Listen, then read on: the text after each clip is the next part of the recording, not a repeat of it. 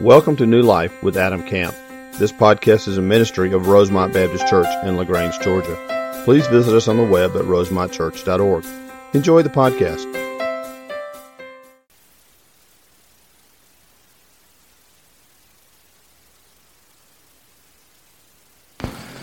Thank you, Bobby. It's very encouraging to me to know that I've got people in, in, in leadership positions that are gifted and capable and love the Lord. And so we're, we're in a really good place. Very excited about what the Lord's doing moving forward. Let me pray for us now, and we're going to jump right in. Father, we thank you for the opportunity uh, to study your word, Lord, to open up the truth of Scripture. I pray that as we do that, you would just speak very clearly to our hearts. Father, help us to be attentive, to understand, to, to listen. And then I pray, like we do every Sunday, Father, through the power of your Spirit, we could understand and hear and be transformed more and more into the image of your Son, Jesus Christ. It's in His name that we pray. Amen. Well, as some of you are aware, for the last couple of weeks, I've been preaching kind of a mini sermon series on the Legacy Project.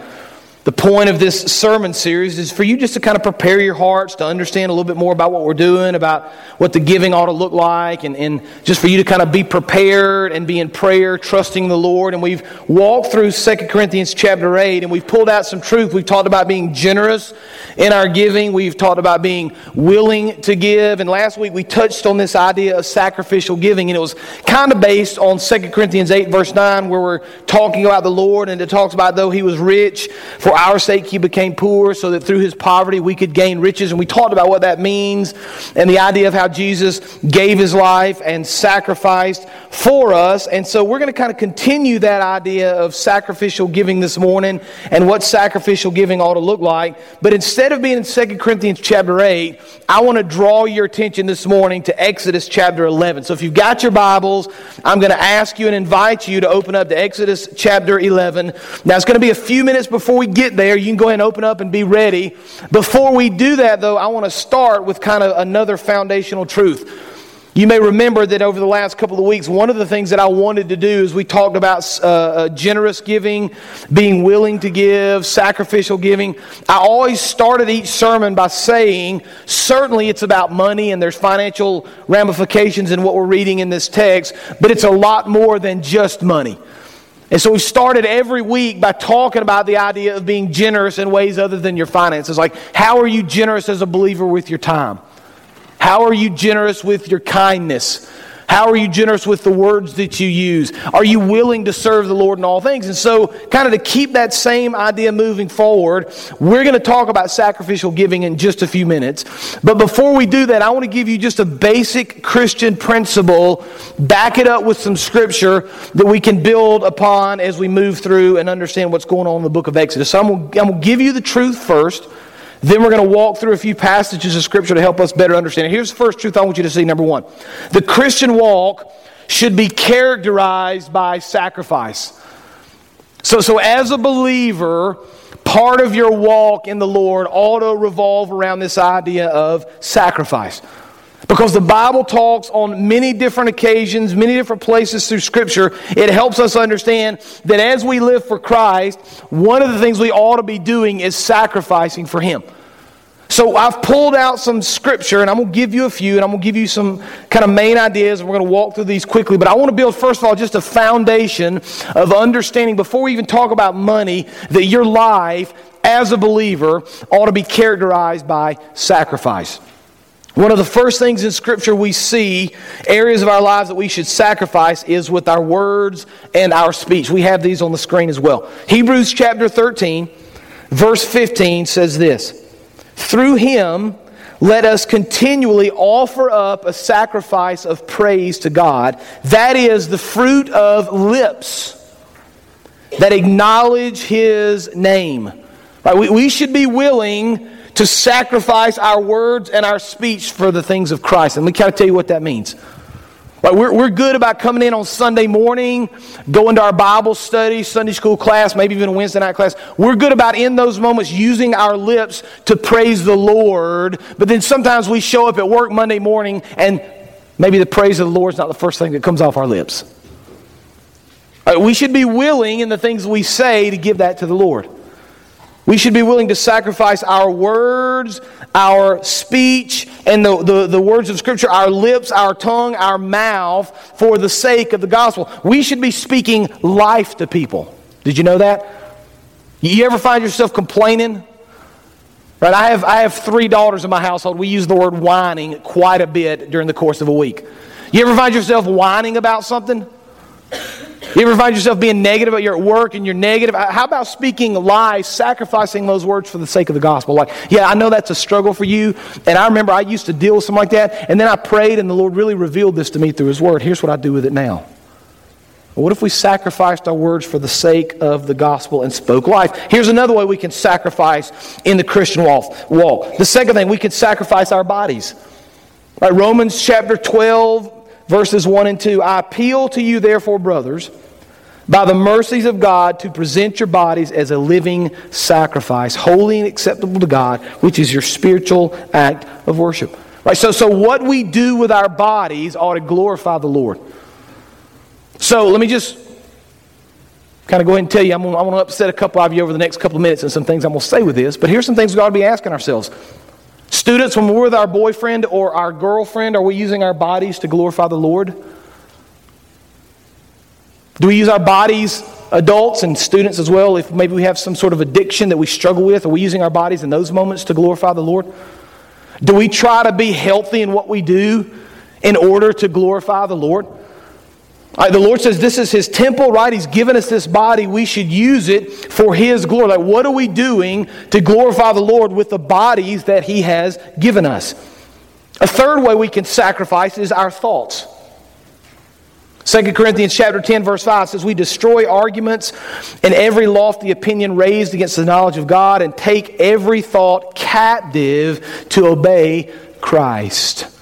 We were sitting around this week, and one of my kids made this interesting comment. They said, Wouldn't it be neat if there was a machine that you could hook up to your brain and it recorded your thoughts, and then at the end of the week it played them all back on a big screen?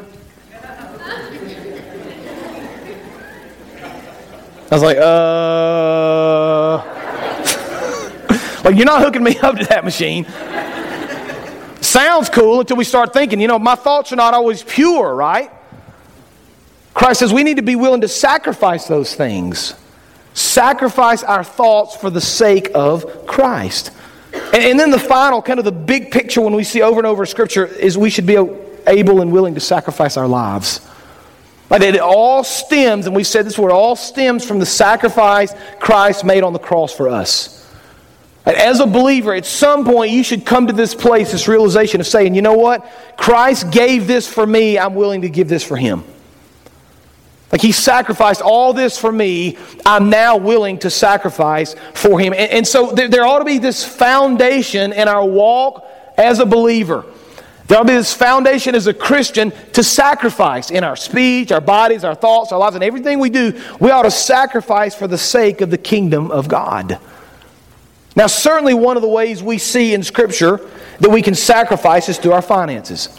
And so I want to spend a few minutes showing you some interesting truth in the Old Testament that the Lord has shown us and revealed us that'll help us understand this idea of sacrificial giving. Now, before I do that, I'm going to give you the second truth because I want you to know the truth before we walk through the scripture and actually show it to you. But I want you to see it first, then we're going to explain it as we go. So here's truth number two God blesses us so we can give back for the sake of His kingdom and then bless others.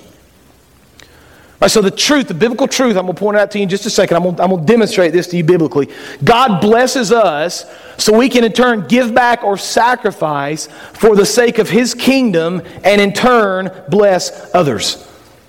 Now, there are three things I've written down here. I want to read them to you so I don't mess them up. Bullet points that I've written down about blessings. Here's the first one You are never blessed so you can hoard things up. Did you know that? That's not why the Lord blesses you. You are never blessed so you can just have more than everybody else. You are never blessed just so you will be happy. There is always a bigger picture. God always blesses you and provides for you so that you in turn can give back to his kingdom and bless others with what he has given you. Now, in order to demonstrate that, I want to show you a, a, just kind of a fascinating section in the book of Exodus that will help us explain this. Now, you're already open to Exodus chapter 11. Let me give you just a little bit of background, then we're going to read some of these verses together. You may remember the people of Israel had been enslaved in Egypt. So, for 400 years, they lived in Egyptian slavery. They got there through Joseph at the end of the book of Genesis, right? Joseph goes and he brings his family. Uh, they multiply, and after 400 years, they're enslaved. They've been living in the country of Egypt. They've been wanting to get out, but they can't get out. The Lord has heard their cries. You remember the story. He calls Moses. Moses goes to Pharaoh and he sends 10 plagues. You probably remember the story. At this point in our study in Exodus chapter 11, God has already sent nine of the ten plagues. One more to go. Now, look at screen with me, Exodus chapter 11, verse 1. The Lord said to Moses, Yet one plague more I will bring upon Pharaoh and upon Egypt. Afterward, he will let you go from here. When he lets you go, he will drive you away completely. Now, don't pull up the second verse yet. Keep that right there. Don't look at verse 2. Right? Look up for just a second because I want you to see this in just a second. Now, God has just given Moses this incredible call. He's kind of painted this picture for Moses. Listen, I've sent these plagues.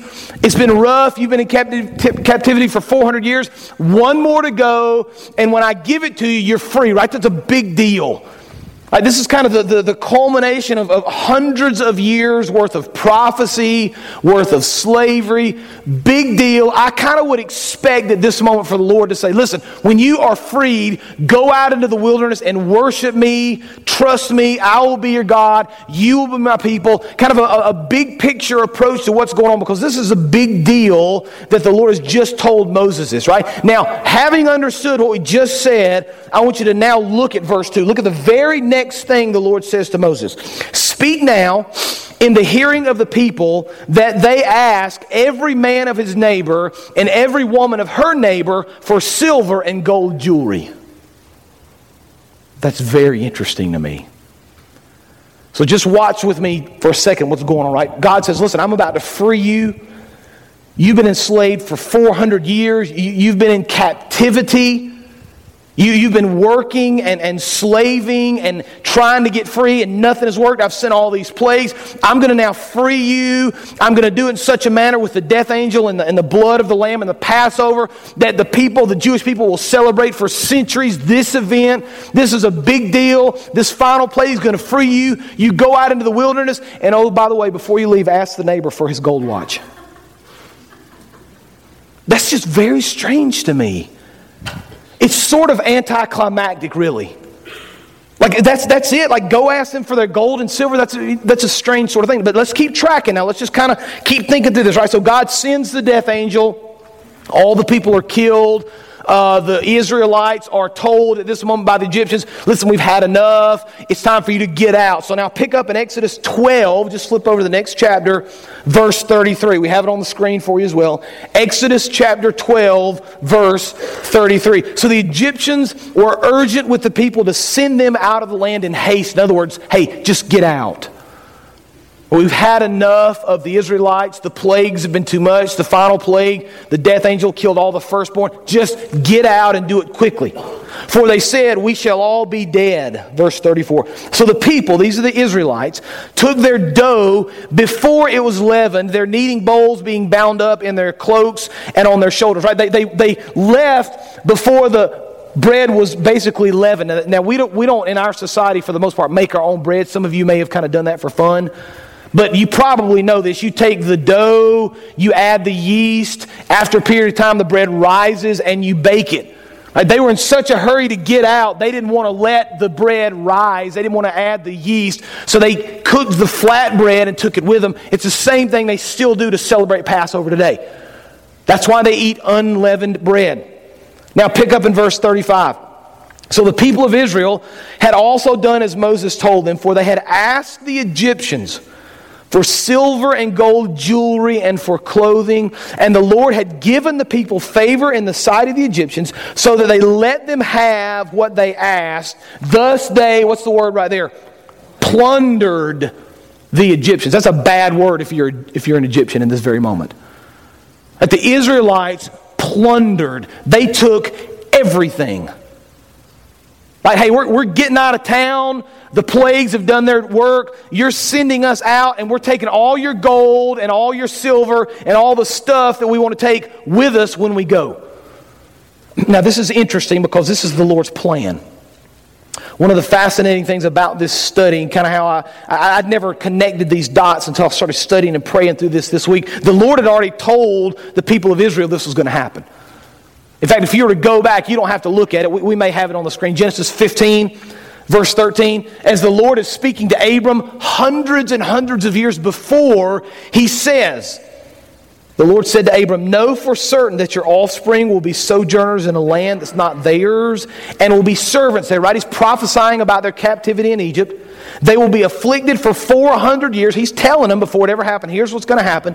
But I will bring judgment on the nation that they serve, and afterward they shall come out with great possessions. Right? So God had a plan hundreds and hundreds of years before the event took place in book of Exodus we just studied about. God had a plan from the beginning to allow the people of Israel to walk out of Egypt with their pockets loaded down with gold and silver. Now, here's the interesting thing God always has a plan. Like, I look back on my life, and some of you may, may, may know my story, and if you're interested, I'll be happy to talk with you in more detail. But I never considered being a pastor growing up, never one time. My dad is in ministry, has been in ministry his entire life. It never even dawned on me to go to ministry. And so when I was in college, I worked with kids. I worked with elementary, middle, and high school students. I worked out at Pineland for a while. Uh, I worked at Camp Viola. Summertime, I worked at Rockridge. And so my entire college career was spent working with kids. And so when I walked into a classroom after I graduated college to teach for the first time, I already understood what those kids were thinking. God had prepared my heart for that moment. Then I taught school for nine or ten years, and when I stood up here to preach, I remembered this is how you prepare, this is how you study, this is how you pre- present information. I understood teaching because the Lord had prepared me. Right? God is always preparing and working in your heart for what He wants to accomplish in your life somewhere down the road. And when it comes to financial stuff and money, as we see here, the money and the blessings that God has given to you are to be used for a bigger purpose than just personal enjoyment and satisfaction. So now we've got these Israelites. This is interesting now. Just kind of let's track along together, right? We got these Israelites that have been loaded down with gold and silver clothing, the Bible says, probably just a lot of other stuff. My guess is the, Israel, the Israelites just took whatever they wanted when they left. They walk out into the wilderness, piled full of gold and silver. So the question becomes now okay, what are they going to do with the gold and the silver? What are they going to do walking through the wilderness? By the way, there's no 7 Eleven store out there, there's no Walmart, there's no Belk, or they can't just go spend this money. What are they going to do with the gold and the silver that the Lord has given them? Now, you may remember the story. I'm not going to read it to you, I'm going to give you kind of just the details. Exodus chapter 32. We're compressing about 500 years into about 10 minutes, so just stay with me, okay? Exodus 32, Moses goes up on the mountain, Mount Sinai. God calls him up. He goes up and he gives him the Ten Commandments, right on the tablets written by the finger of God. Now, while Moses is on the mountain, you probably remember the Israelites down in the valley got restless. Moses has been gone for a while now. It's been many days, a few weeks. Apparently, he's left us, they said. He doesn't care anything about us. He's not a good leader. Let's create for ourselves something we can worship to become our God. So they go to their leaders and they say, We want to create a God that we can worship. The leaders, Aaron at the time, said to the people, Great, we'll build this false idol and we'll make it out of gold and silver. Interesting, isn't it?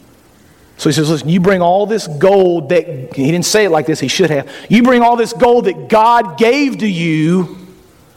We're going to melt it down we're going to make this golden calf. Isn't it interesting that sometimes we squander the, the blessings of the Lord on our own pleasure? It's fascinating to me.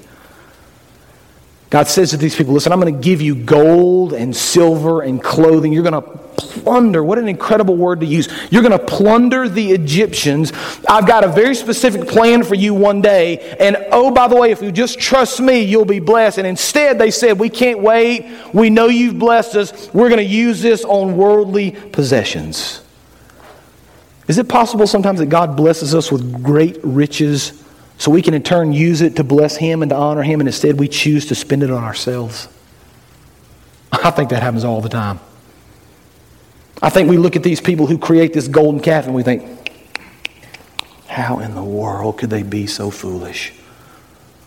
And yet we do the same thing every day, don't we? God said, I'm going to give you all of this stuff for a purpose now. And He said, You're going to squander it on a golden calf. Now, fast forward. Now, there's still a purpose here, right? There's still a purpose. Exodus chapter 35. Let's skip on ahead. God has said to the people of Israel, now listen, it's time for us to build a tabernacle. It's time for us to build, it was basically a tent in the desert, but for them, it represented the first kind of permanent location where they could worship, where the Lord would dwell. It was a big deal for them in their process of growing and understanding the Lord more. And so in Exodus 35, verse 4, I think we have it on the screen. Moses said to all the congregation of the people of Israel, This is the thing that the Lord has commanded, right? So here's the command of the Lord. Verse 5 Take from among you a contribution to the Lord. Whoever is of a generous heart, let him bring the Lord's contribution. What's the first thing on the list? Gold. God says, Listen, guys, I gave you all this stuff. You plundered the people of Egypt. I provided for you. I gave, I gave, you gold and silver and clothing and everything you could possibly want. I gave it to you for a very specific reason because God says, I knew before the creation of the world, but I told Abraham hundreds of years ago that when you left Egypt, I was going to give you all this stuff, all these possessions. The reason I gave it to you now is so you can give it back to me. You can contribute it back to the Lord. You can be honored. You can be blessed. The Lord will be honored. The Lord will be blessed. And He he will receive glory through the process. It's just a fascinating understanding of how the Lord gives us blessings so we can in turn give it back to Him in a, in a moment of worship. I remember when my kids were, were little and Christmas would roll around, and they're a little bit older now, so they can maybe have a little side job or save up a little money on their own. But Christmas would roll around, and they were little, and they wanted to buy each other presents, and they wanted to buy mom and dad presents. Oh, they're too little to have any money, so we gave them money. That's what, that's what parents do. We give them a little money and we take them to the store and they buy their brother or their sisters a little gift and they would always buy mom and dad a present. Now, think about the logic just for a second here with me. I gave my kid 20 bucks so he can turn around and buy me a present with that money. It's kind of silly, isn't it? Like, you know, why would we do that? We do that because we understand that it brings them joy and it brings me joy, doesn't it? Just a neat process to be part of that thing. They're giving and they've received and they're blessing, and it's just this fun, neat sort of. Now, imagine if I'd woken up Christmas morning excited about what was going to happen, and my kids, when it's their turn to give their present, said, You know, we didn't get you anything, Dad. We pocketed that 20 bucks instead. We're going to go buy some candy with it. What? What? I wouldn't have been real happy about that. I gave you this money for a very specific purpose. Now you're going to squander it on candy? Now, watch, this is important. In that moment, it has nothing to do with the $20. It's just 20 bucks. It has everything to do with their heart and their joy and my heart and my joy. See, the Lord doesn't need any of our money. Did you know that? That's the interesting secret about giving and capital campaigns. He really didn't need any of this. I promise you, I promise you, when it's all said and done, His kingdom will grow. The only real question is do we have the privilege of being part of it? Because he says, Listen, I'm giving you, I'm sacrificing, I'm willing to, to entrust you with all these blessings. All you got to do is be willing to give it back for the sake of the kingdom. Now, I want you to notice what happens here. We're, we're running low on time, but I want to give you kind of the final truth, and then I'm going to walk through some scripture to show it to you. Here, here's truth number three. In this particular moment, everybody sacrificed something.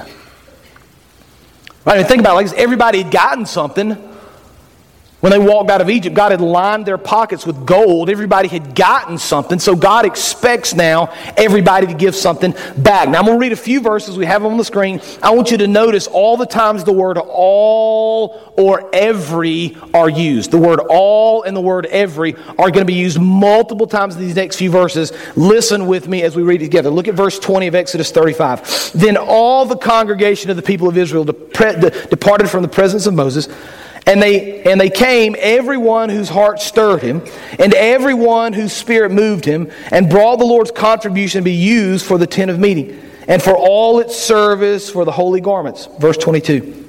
So they came, both men and women, all who were of a willing heart, brought brooches and earrings, signet rings, armlets, all sorts of gold objects. All that they got from Egypt, by the way, that God had given to them. Every man dedicating an offering of gold to the Lord. And everyone who possessed blue or purple or scarlet yarns or fine linen or goat's hair, all things that they could make, tanned ram skins or goat skins brought them. Everyone who could make a contribution of silver or bronze brought it to the Lord's contribution as the Lord's contribution. And everyone who possessed acacia wood of any use in the work brought it. And every skillful woman spun with her hands. And they all brought what they had spun in blue and purple and scarlet yarns and fine twined linen all the women whose hearts stirred them to use their skill spun the goat's hair, and the leaders brought onyx stones and stones to be set for the ephod and for the breastpiece, and they spice, they used spices and oil for the light and for the anointing oil and for the fragrant incense. In the verse 29, all the men and women, the people of Israel whose heart moved them to bring anything for the work the Lord had commanded by Moses to be done, brought it as a free will offering to the Lord. I mean, multiple times the Lord says all, the Lord says every person, the Lord says every man, the Lord says everyone. Do you think God wants us to know that everybody gave something? God kind of paints this picture for us right here. God says, Listen, I'm going to bless every family. I want every family to listen to me, to trust me, and as I move in their hearts, I want them to be willing to sacrifice for me. That's the call of the Lord in our lives. When we think about all the blessings that God has given to us, all the ways in which He's provided for us, it ought to lead us to this place to ask the question Lord, what can I sacrifice for you? Now, here's what some of you will do. You'll say, you know what, I get that. I understand it in my mind. I understand it, but I just don't think I can be a part. I just don't think I can give. I just don't think I can sacrifice. I'd, I'd like to read a text for you I got from a person in our church this week. I'm not going to tell you who it was. But I told the story last week about Amy and I, and, and some of you were here and, and, probably heard about when we were younger and didn't have a lot of money, weren't quite sure how we were going to pay all the bills, and we kind of came together and prayed about it, and the Lord led us to give more to the church. And so we went from giving 10% to 15 and sometimes 20% of our income to the church for a number of months when we were younger. And God always blessed us. We never went without food. We never went without paying our bills. God just blessed us and He led us to that. And I got a text this week and it said, I just wanted to thank you for sharing the story about you and Amy at the 11 o'clock service.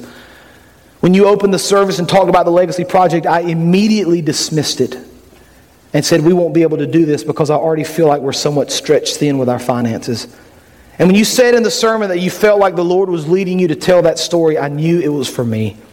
As I listened, tears streamed down my face because I knew he was talking to me and that we needed to be involved on some level. Thank you for being obedient and sharing that story because without it, we wouldn't be challenged to truly sacrifice in our giving. Like I've said from the beginning, this is not a financial decision. Like as I walk through this personally, I'm not looking at my checkbook, I'm looking into my heart. Lord, what do you want me to give? What do you want me to sacrifice? How do you want me to be generous? How, how, do you want me to be involved in this process of giving to the kingdom? Lord, you've given it all to me anyway. It's all yours. All you're asking me to do is give a portion back, Lord. And when I do that, I receive joy. You're honored. I'm honored. You receive praise, honor, and glory. That's my prayer for you. Trust the Lord. Seek the Lord. Allow Him to speak to you for His honor and for His glory. Let's pray. Father, we thank you for the truth of your word. We thank you for this just incredible passage of Scripture in the book of Exodus, Lord, as you gave to these Israelite people. You gave with a very specific purpose, Father. They squandered some of it. They sinned against you, but you still, in your sovereignty and wisdom and glory, gave them the chance, Father, to commit this back to you as they built the tabernacle. Father, I pray that that idea of sacrificial giving would just resonate in our hearts, Father. We'd trust you more. We would seek you more. Lord, I pray for this process, this capital campaign, Lord. We, we understand it's about money. We know we have to raise a certain amount of dollars to build this, Father, but I pray it would become so much more than just money, Lord. I pray it'd be, it'd be about our hearts. That we wouldn't look at it as a financial decision, but as a spiritual decision. Lord, we just want to trust you. We want to grow in our faith. We want to deepen our walk. We want to trust you more. Stir our hearts, Father, so we can trust you and give you everything you called us to give for the sake of your kingdom. We love you. We serve you in all things. It's in Jesus' name we pray. Amen. You can stand. Altar is open. Opportunity for you to come and pray or speak to me, but it's your chance to respond as we sing together. You come. Thank you for joining today's sermon. We would love to hear how today's message blessed you. Use the Contact Us link on our website at rosemontchurch.org. God bless.